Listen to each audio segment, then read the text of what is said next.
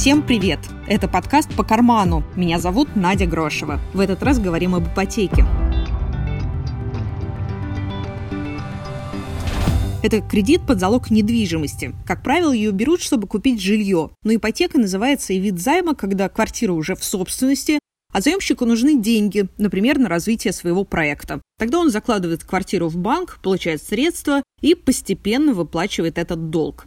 Одна из самых распространенных шуток на эту тему – по ипотеке одну квартиру покупаешь себе, вторую – банку. Отчасти так и есть. Разберемся, что делать, чтобы не переплачивать лишние деньги. Моя семья как раз планирует использовать ипотеку для покупки квартиры. Анализируем варианты. Самые выгодные сейчас – семейная ипотека или ипотека с господдержкой. Ставки ниже 6%. В нескольких предложениях фигурирует 5, есть даже 4,7%. При том, что без программы обычные ставки сейчас от 9 до 11%. Но есть условия. В семье должен родиться второй или третий или последующий ребенок, начиная с января 2018 года. Заемщик и дети должны быть гражданами России.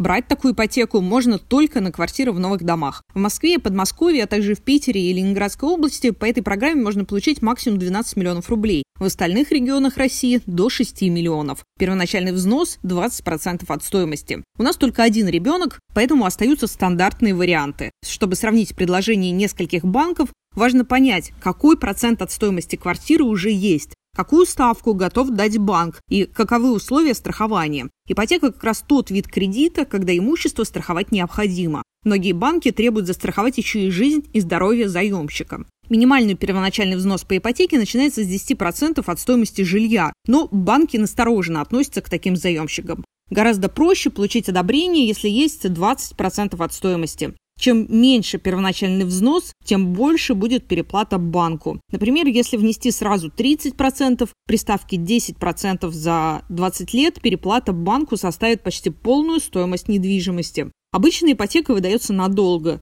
10, 20, а иногда и 30 лет. За это время может произойти что угодно.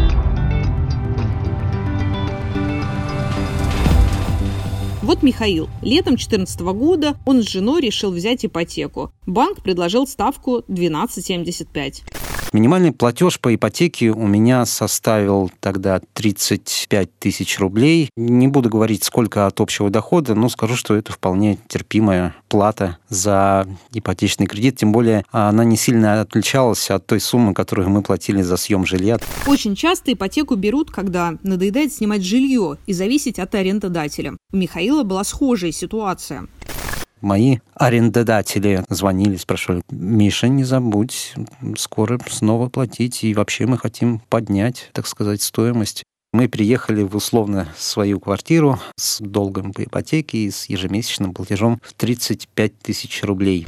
А в конце 2014 года начался кризис. Рубль упал почти в два раза по отношению к доллару и евро. Шок в экономике. Центробанк для экстренной стабилизации ситуации повысил ключевую ставку до 17%. Банки тоже пропорционально повысили ставки по кредитам и депозитам. И ипотека Михаила оказалась очень привлекательной. 12,75 ставка стала не то что конкурентной, она стала ну, просто потрясающей. Я помню, как-то один из банков устраивал пресс-конференцию. Тема пресс-конференции была такая. Как спасти ипотеку в России? На тот момент ставки были там 15-17%. Ее никто не брал, конечно, но тем не менее вот такие были условия. Но, а потом шок прошел, Центробанк, заморозив рынок, начал потихонечку его своим теплым дыханием согревать, и ставки снизились, снизились э, настолько, что я почувствовал, что пора рефинансироваться. Это уже было в 2017 году. К тому моменту банки выдавали ипотеку уже примерно под 10% годовых, а процедура рефинансирования позволяет получить новый кредит под меньшую ставку и погасить предыдущий. Тогда либо уменьшается ежемесячный платеж, либо срок ипотеки. Но в России не принято предлагать рефинансирование клиентам. Нужно самому отслеживать ситуацию на рынке. Но банк, выдавший Михаилу ипотеку, в рефинансировании ему отказал.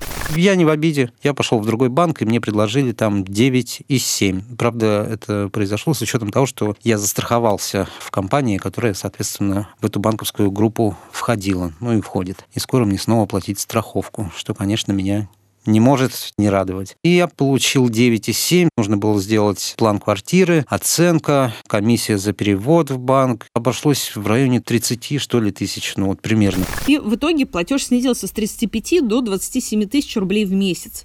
За год экономия 96 тысяч рублей. Но нет смысла проходить рефинансирование, если разница между ставками меньше 2%. С августа 2019 года заемщик в России может взять ипотечные каникулы. Это льготный период, когда заемщик, попавший в трудное финансовое положение, может не платить по кредиту или снизить сумму ежемесячных платежей. Банк и заемщик подписывают дополнительные соглашения, которые устанавливают порядок и срок погашения ипотечного кредита без начисления штрафа и порчи кредитной истории. Если вам нравится наш подкаст, оставьте, пожалуйста, отзыв в iTunes, чтобы о нас узнало больше людей. Найти можно по названию «По карману».